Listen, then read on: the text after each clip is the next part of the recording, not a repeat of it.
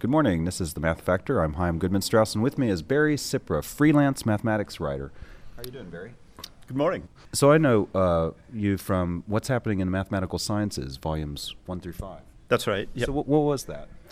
Well, it's a set of um, publications the American Mathematical Society puts out. Um, uh, compilation of articles on various interesting things that have been going on in the mathematical sciences, so pure, applied, uh, and some just fun stuff. Well, cool. So I know you, that you have a great trick that uh, you're going to show us today. so maybe everybody should, uh, if you're driving, I really wouldn't recommend uh, doing this right now, but everyone else so what have you, you got there? A stack of uh, cards? Well, I've got some, some playing cards. It's not really a trick or a magic trick. Um, it's not, not even a, a, game that has to be played with cards. I originally came up with it uh, thinking about little stones in cups or, or things like that. But uh, we eventually found it, it was most playable uh, using playing cards and has a natural feel to it. Okay, well, let's check it out. Okay. So what we'll do is we'll take a, a few cards, and this is uh, this is not an interesting game with just one player. Few games are, but it does become sort of interesting as soon as you have two people, and it gets kind of more interesting as you have more people and more cards. It, it can be done with any number of cards uh, and any number of people. Uh, so what we do is imagine you've got a bunch of people sitting around a poker table, and you've got a, a a small deck of cards. Um, and one player starts with all the cards and simply deals all the cards out. Actually, maybe think of bridge, where you deal all the cards out all the way around until the last card gets dealt out. Now, depending on how many cards and how many players you've got, it may, you know, it, it's going to go around to just somebody. But as soon as the last card is dealt out, you tag that person who got the last card as the new dealer. And what he or she does is pick up their cards, okay, their, their hand, so to speak. You don't have to look at these, it's, it's not really cards. You just simply pick up the cards you've been dealt and deal them out. Again, naturally, kind of starting with the person on your left and going around and around and around until you deal out the last card. Uh, and that person who gets dealt that next card gets tagged as the next dealer. It may be the person who was already the dealer if they go around to, to him or her. And again, the new dealer picks up the cards that are in front of them and deals them again. And you keep going, and this can go on forever and ever and ever and ever. Um, but what's interesting and what's rather remarkable is that if you keep doing this, you'll get all kinds of uh, strange arrangements of, of cards. You know, somebody will have two cards, somebody will have six, somebody will have three, somebody may not have. It's hard to get anybody with none because you tend to deal around. Um, but uh, uh, that certainly can happen with if you have fewer cards than you have people. Uh, that that will tend to happen. Um, any rate, you'll get all sorts of weird arrangements. Uh, but if you keep going long enough, suddenly somebody's going to wind up with all the cards. Now that's that's really amazing. So that's really really amazing. So I guess actually we could put that as a puzzle for our listeners is uh, why that's so, couldn't we? Uh, absolutely. It's there's a nice kind of trick to the to proving it. Um, it's a it's a nice thing to to look at to see, you know, why it necessarily all the, why the cards necessarily always reassemble. Well, let's try a quick round. okay, we? sure, yeah. Just two of us. Uh, let's take like I don't know how many cards there are. We're, we're using my business cards. okay, so I'll deal you one and me one, and you one and me one. Business cards aren't as easy to deal as regular playing cards. You one and me one and apparently there were seven cards, so I just tagged you as the new dealer. Okay, so I have four, and I'm dealing.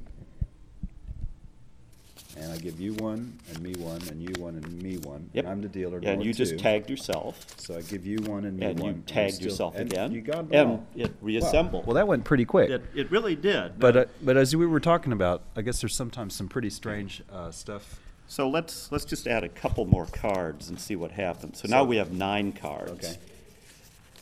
Uh, you get one, I get one, you get one, I get one, you get one, I get one, you get one. This can be a little hard to follow on the radio, but remember the rules. You deal out the cards. Whoever gets the last card picks their pile up, deals them out, and, and so forth. It's tag deal. Now, here we did it for two players and nine cards. Uh, it comes out really quite differently each time. Try it for three players and eight cards. It goes on for quite a ways before stopping. Of course, you don't really need three people to do this, just three piles.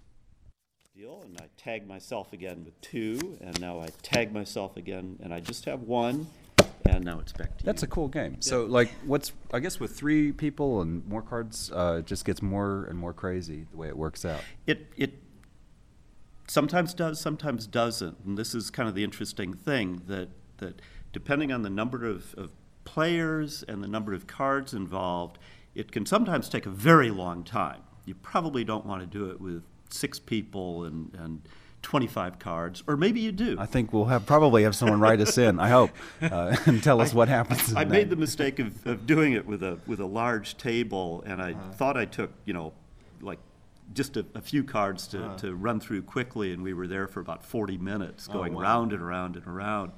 Uh, but it's it's somewhat unpredictable. Yeah. That sometimes it goes very quickly, and other times it, it just seems to drag on forever and ever. Well, that's really amazing. I mean, this is an example of a very simple procedure that gives rise to highly unpredictable, uh, very strange it's, behavior. It's sort of a finite dynamical system uh, exhibiting kind of a finite version of chaos, Mm-hmm. in that um, seemingly the only way to tell how long it will take is to just do it. to do it, yeah. That if anybody can come up with a formula that quickly says, you give me the number of players and the number of cards, and I'll tell you how long it takes, how many deals it takes. Well, someone let us know. Yeah. Someone listening might come in. Tell us about your book, Mistakes. That's a great title. Oh, thanks. Well, you have to see the spelling too. Um, people keep telling me uh, it's It's got a big typo on the cover, Yeah, right. there's a typo from the from the get go. Right. It's a calculus supplement. The the full title is actually mistakes and how to find them before the teacher does. Um, and started as a set of notes I wrote for uh, my calculus students when I was uh, in graduate school. And then um, I actually was teaching second semester calculus, and so I wrote the second half of the book 1st uh, and then uh, met this wonderful publisher, uh, uh, Klaus Peters, uh, who's now at AK Peters, um, and gave him this manuscript. And he liked it, but he said, You know, it feels like only half a book, and it feels like the second half of a book. Well, that was a mistake. yeah. Um, well, thanks a lot, Barry. Thank you very much. And uh, I guess people can check out the book online, and it's available on Amazon and AKP's website. And uh, You just have to know how to spell my last name. oh yes, so let's do that because it isn't obvious, is it? No. C I P R A, Barry A. Cipra, That's right. freelance mathematics writer. Thank you very much, Barry. Well, thank you, Shane. Time. It is Chaim. Well, that was a great interview. If you have the solution about why the game must always terminate, go ahead and write us, and we'll put the answer on the Math Factor website, mathfactor.uark.edu, and any other information that people come up with. Great game, Barry. This is Chaim Goodman Strauss with the Math Factor, and we'll see you next week.